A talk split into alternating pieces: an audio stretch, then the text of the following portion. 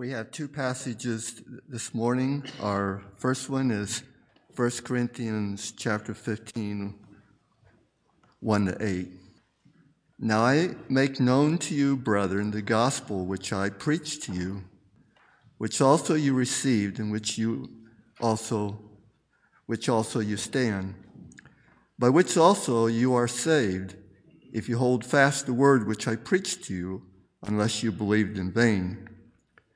For I delivered to you as of first importance what I also received that Christ died for our sins according to the Scriptures, and that he was buried, and that he was raised on the third day according to the Scriptures, and that he appeared to Cephas, then to the twelve. After that, he appeared to more than 500 brethren at one time, most of whom remain unto now, but some have fallen asleep. Then he appeared to James, then to all the apostles, and last of all, as it were to one untimely born, he appeared to me also. Now, Acts 1 1 through 11. The first account I composed, Theophilus, about all that Jesus began to do and teach, unto the day when he was taken up to heaven, after he had, by the Holy Spirit, given orders to the apostles whom he had chosen. To these he also presented himself alive after his suffering by many convincing proofs, appearing to them over a period of forty days and speaking of the things concerning the kingdom of God. Gathering them together, he commanded them not to leave Jerusalem, but to wait for what the Father had promised, which he said, You heard from me. For John baptized with water, but you will be baptized with the Holy Spirit not many days from now. So when they had come together, they were asking him, saying, Lord, is it at this time you are restoring the kingdom to Israel? And he said to them, It is not for you to know times or epochs which the Father has fixed by his own authority. But you will receive power when the Holy Spirit has come upon you, and you shall be my witnesses both in Jerusalem and in all Judea and Samaria and even to the remotest part of the earth. And after he had said these things, he was lifted up while they were looking on, and a cloud received him out of their sight. And as they were gazing intently into the sky while he was going, behold, two men in white clothing stood beside them. They said, they also said, Men of Galilee, why do you stand looking into the sky? This Jesus who has been taken up from you into heaven will come in just the same way as you have watched him go into heaven. This is the word of the Lord. Let's pray. Father, we thank you for the, this glorious day that we, rep, that we are remembering today, the resurrection, when you arose from the dead and are now seated at the right hand of, of the Father. Father, we pray that as we listen to your word, that we receive it as your word and that we will be obedient to it. We pray for Tom that the Holy Spirit would speak through him and that he would give the word faithfully and that you would empower him as he speaks. Thank you for your goodness to us. In Jesus' name, amen. Amen. Thank you, brother. Good morning and happy Resurrection Day. The song we just uh, did, "Glorious Day," of course, it's it's based on the old hymn "One Day," and uh, I had a a dear aunt, uh, Aunt Charlotte, who uh, that was, who loved that song. That was her her favorite hymn. She she taught junior high Sunday school, junior high girls Sunday school. Actually, no, more specific, seventh grade girls Sunday school for forty years. She taught three generations of girls and and that was that song. Uh, I, I, that song's always been dear to me because of uh, of her. Uh, and then the, to, when Casting Crowns redid it, I just fell in love with it again. I think they did a marvelous job. Uh, all right, let's talk about what's at stake in the resurrection. I'm going to start there. How often in a, a global conflict in which millions of lives are at stake, does one of the warring factions lay out for the enemy exactly where to attack in order to ensure that that enemy will have victory. How often does that happen?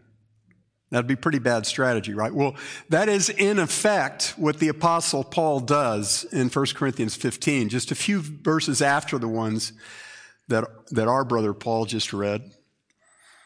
Uh, he says, he, he says without any, uh, without any compromise, that the entire Christian faith stands or falls on the validity, the historical truthfulness of the resurrection of Jesus Christ. Just that, that one core premise of the Christian faith, everything rides on that. If that, if Jesus was in fact raised from the dead, it changes everything. If Jesus was not raised from the dead, then our, the, Paul's preaching and our faith is empty. It has nothing to, to, to bind itself to. And he even, he, he actually says it's worse than that. He says if we, if we have believed this gospel message and Jesus is not raised from the dead, we are of all people on earth most to be pitied. I've heard dear brothers and sisters say, you know, if we turned out to be wrong, at least we, you know, at least we lived a better life than, than what the world tends to live. That's not what Paul says. Paul says if we turned out to be wrong, we are most to be pitied. We squandered our lives. We wasted our lives. I was talking to my wife yesterday. She said, You know, if, if Jesus wasn't raised from the dead, the golden rule is, is not worth any more than any other rule being, you know, loving to people, being kind to people. It's like, why not just do what serves you? That's what Paul is saying. He's saying everything rides on this. And so the task of any opponent of Christianity is actually very, very simple. It's not easy. In fact, it's impossible. But it's very simple. Just disprove the resurrection of Jesus. What's at stake in the resurrection of, of Christ is absolutely everything. Uh, the resurrection of Jesus is proof of life. It is proof of the indestructible eternal life of Jesus, and it is proof that those who trust in Jesus also have eternal and indestructible life given in him and by him. Now, uh, that means, of course, that if agnostics are right, that any claim that we make that uh, that Jesus was raised from the dead, it really it still doesn't matter if you can't know that it's true. So I want to suggest this: the resurrection of Jesus, the historical fact of the resurrection of Jesus, comes with a corollary that's just as important, and that is that the resurrection of Jesus is provable, that it's knowable. Because if you can't know that Jesus was in fact raised from the dead, then he might as well not have been. And that is where we're going to spend a lot of time today because the Bible itself devotes a great deal of focus and intensity to declaring to humanity that the resurrection of Jesus is a provable historical reality. Unlike so many religions that are contrived by men, Christianity is not merely, merely a, a set of philosophical propositions. It's not just a, some rules of life that will make, make your life go better. Christianity stands or falls on its claims regarding the historical intervention of the Creator in His creation to make Himself known and to save sinners. If God did not, in fact, accomplish in history what the Bible says Jesus did, then Christianity, the, all the platit- eh, the rest would be platitudes. The rest would be worthless. Now, in 1 Corinthians 15, right after pointing that out with no compromise, that that's what hinges, that's what rests on the, on the resurrection, Paul then hits us with another uncompromising declaration. in verse 20. He says, But now Christ has been raised from the dead. And he knew that. He knew that to be true because he had seen the resurrected Christ. We're going to talk a little more about Paul's story in a minute, but, but meeting the resurrected Christ just transformed, changed everything for Paul. So he knew whereof he spoke. Paul knew that the provability of that declaration that Christ was, was raised from the dead would determine whether the good news that, that he was in the process of spreading throughout the Roman Empire would either wither on the vine or it would succeed in laying claim to countless hearts and lives. All that hinges on the resurrection. And, and how did it turn out? Wildfire. Wildfire. I think often a, a, book that I read when I was a younger believer, F. F. Bruce's book called The Spreading Flame. It's about the, the astonishing impact of the gospel of Jesus Christ in the first generation and afterward, uh, after Jesus died and was raised from the dead. Um, wildfire.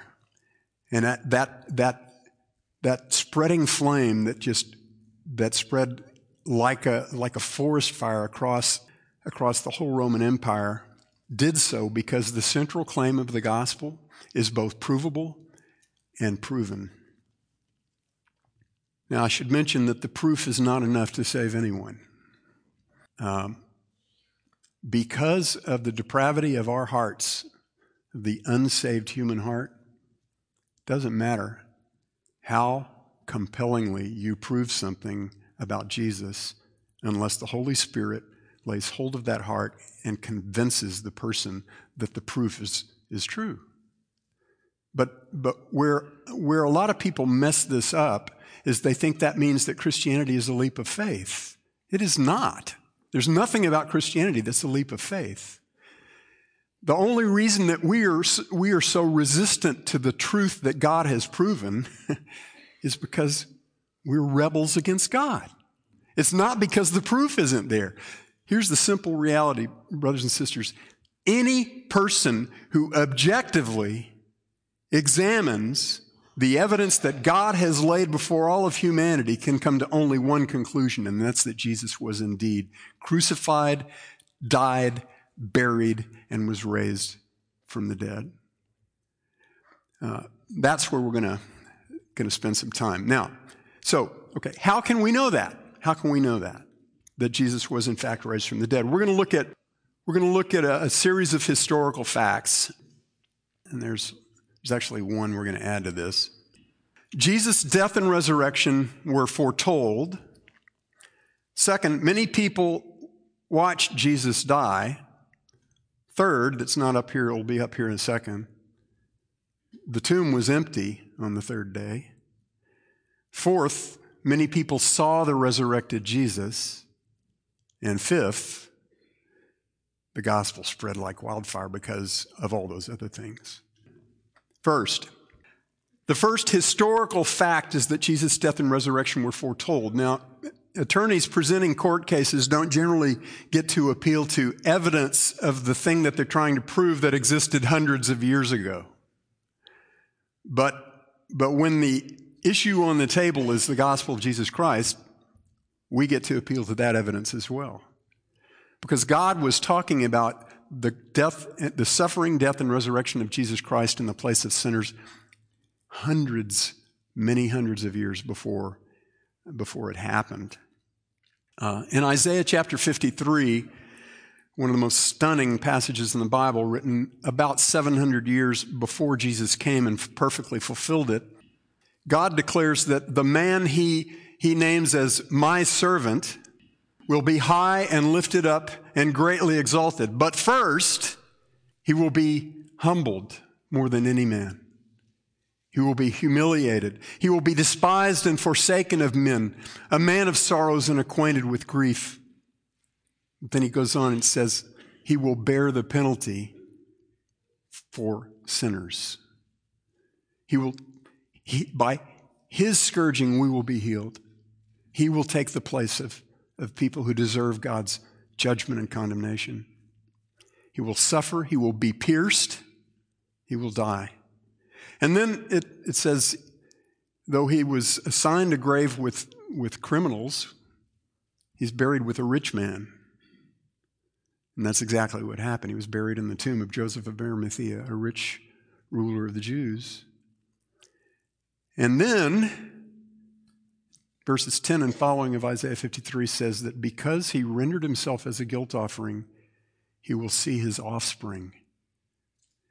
The Father will prolong his days, and the good pleasure of God will prosper in his hand. Now, how, is, how does that happen? If you died and you're buried and, and you have your days prolonged, how does that happen? And that's resurrection. And then, and then, this, and then Isaiah 53 goes on and it says, Then he will be exalted to his rightful place of glory. Uh, he will share the spoils of a, of a, of a victory uh, that he has won for all of us. 700 years before Christ came. In Acts chapter 17, verses 2 and 3, we find that when Paul would travel from synagogue to synagogue in the Roman Empire, that was always the first place he went, was the Jewish synagogue. And when he did, it says that, that he would spend a few Sabbaths reasoning with the Jews there from the Old Testament scriptures, explaining and giving evidence that, quote, the Christ had to suffer and rise again from the dead, and saying that this Jesus, whom I am proclaiming to you, is that Christ. See, the gospel the gospel was laid out for us long before it ever was fulfilled. The life, death, burial, and resurrection of Jesus was all laid out before it ever happened. And then, even while Jesus was here on earth, he repeatedly told his disciples, as Luke records in 9, 922, the Son of Man must suffer many things and be rejected by the elders and chief priests and scribes and be killed and be raised up on the third day. That's pretty specific.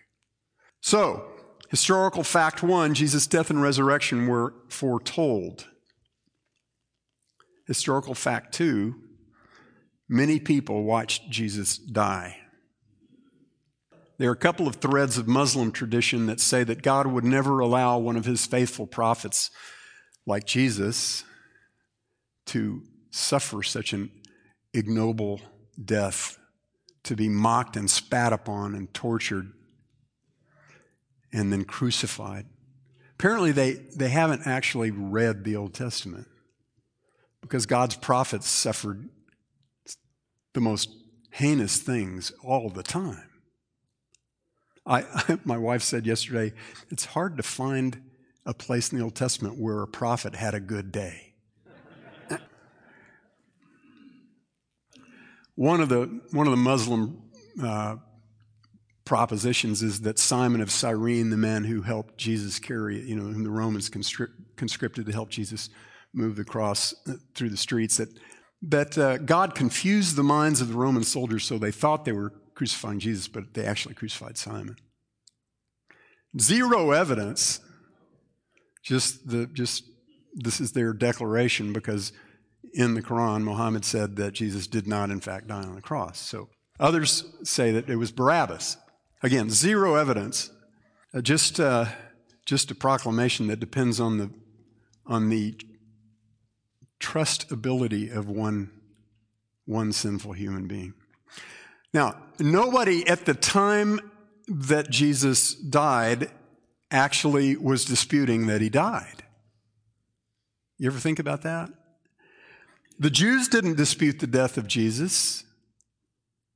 The Romans didn't dispute the death of Jesus. Tacitus, a Roman historian and senator who wrote in the generation just after the disciples, speaks of the execution of one called Christus at the hands of one of our procurators, Pontius Pilatus. That's the Latin version of Pontius Pilate. One of the only references to Pilate in the Bible actually refers to the fact that he executed Jesus. Uh, I'm sorry, outside the Bible refers to the fact that he executed Jesus. Now, here's the deal countless people watch Jesus die. You guys know about the pilgrimage feast, right? Three times each year, the Jews from all over the Roman Empire would come to the one place, the central sanctuary in Jerusalem. I think it's amazing that, you know, in 70 AD, that that temple was destroyed. But when, when Jesus came, it was still intact. And the Jews would come three times a year from wherever they lived. They would come and they would, they would observe these three big feasts. And a couple of those feasts actually lasted nearly a whole month. One of them was this one in the first, the first month, the Passover. The Passover. The uh, average population of the city of Jerusalem at that time, when there was not a feast going on, is estimated to be around 50,000 people. But the population during the feasts con- is conservatively estimated to be between 300 and 500,000 people. Josephus actually puts that number, the Jewish historian Josephus puts that number in the millions. And if you say, well, how could one city put up with that big a population change? Well, the, the, the simple truth, if you, if you look at the information about what was going on at those festivals, people came from all over and they camped everywhere they could find a piece of ground. They set up tents. They, you, you know, when Jesus goes out in the wilderness and there's 5,000 men there waiting to be fed, that's just the men. Probably 20 plus thousand people were there in the feeding of the 5,000. Those people were there in, out in the wilderness around Jerusalem because they were there for the Passover. I mean, they were there for, for a festival. There were different festivals that they came for, but they were there for a Passover, okay? Uh, in this, at this point, they're there for the Passover. The point I want to make here is that God orchestrated things so that at the time that Jesus was crucified and resurrected, the city of Jerusalem was overflowing with humanity. And if you consider the fact that, that at the triumphal entry of Jesus on that Palm Sunday, there had been such a spectacle. You know, got the, this guy had been doing all kinds of miracles. Everyone was talking, and they were all there, you know, in crowds welcoming him into the city. If, if, if there was such a spectacle when that man came into the city, imagine what it must have been like when he was crucified. In case you didn't know this, Romans didn't crucify people privately. Crucifixions were supposed to be their deterrence against any resistance to the authority of Rome. And so they crucified people and they wanted as many people to watch as possible. And there were more people in the city at that point than at any other time in, in the year except the other two festivals.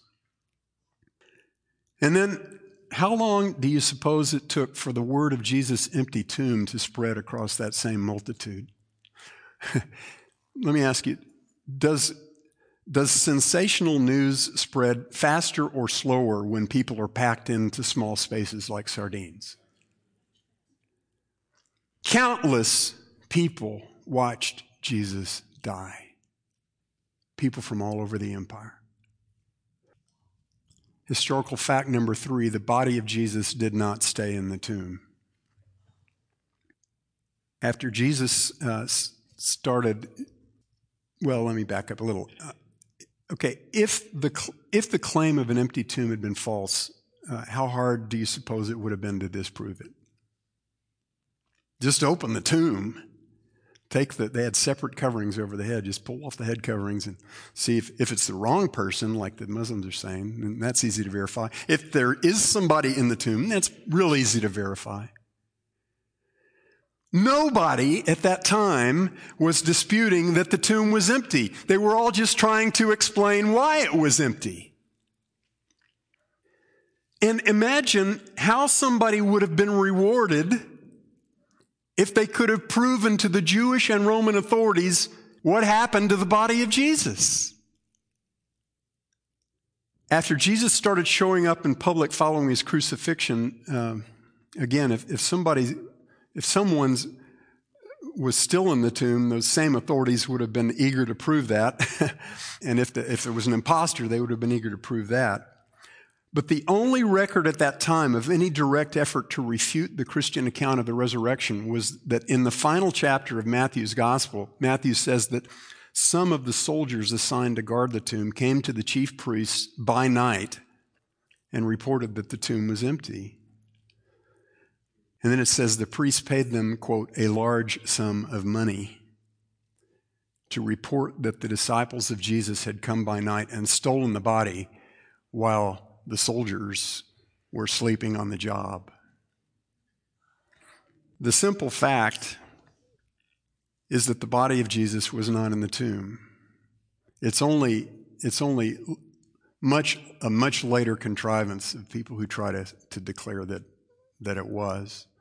Uh, and by the way, as, as for which tomb, you know, in case somebody was looking in the wrong, it's the one where the guards had been standing for a couple of days. Historical fact number four many, many people saw the resurrected Jesus. In Acts chapter 1, verse 3, Luke says that for a period of 40 days, Jesus presented himself alive by many convincing proofs. That word convincing means compelling. It means this would hold up in a court of law like gangbusters. It means it's not reasonable not to believe this. Many compelling proofs. In an article that Justin Taylor posted on the Gospel Coalition site uh, a couple of weeks ago, he, he gave this little list that I liked. He said, Jesus appeared not just once, but many times. Not just in one place, but in many places. Not just to one person, but to many people. Not just to individuals, but to groups, and not just to believers, but to unbelievers. It was an equal opportunity manifestation of Christ. In 1, 1 Corinthians 15, the Apostle Paul actually includes those appearances as part of the essential gospel message. After Jesus died for our sins, after Jesus was buried, and after Jesus was raised from the dead on the third day, just as the Old Testament prophets had foretold. Then Jesus also appeared to Cephas, that's Peter, then to the twelve. After that, he appeared to more than 500 brethren at one time, most of whom remain until now, Paul said at the time of his writing. But some have fallen asleep. Then he appeared to James and then to all the apostles, and last of all, as if to one untimely born, he appeared to me, Paul. You guys know Paul never got to meet Jesus before he was resurrected. Paul met the resurrected Jesus. At the beginning of this message, I said that the historical provability of Jesus' resurrection is as indispensable as the fact of the historical fact of his resurrection. I say that based on what the Bible itself declares. God goes to great lengths in His Word to make it clear that the evidence was overwhelming that these things happened. They were foretold, they were witnessed by countless people, they were confirmed and corroborated in every conceivable way. The evidence is compelling. Jesus was raised from the dead. The final historical fact is the, is the spreading flame. and we could talk about that for a long time, but I just want to I just want to again make this point. Within the first generation of the church, in a time when it gained those who declared these historical truths absolutely nothing that people desire, but instead gain them everything that people don't desire? When, when those who spoke up and said, We saw him crucified and we saw him after he was raised, those people were laying their lives on the line to make that proclamation.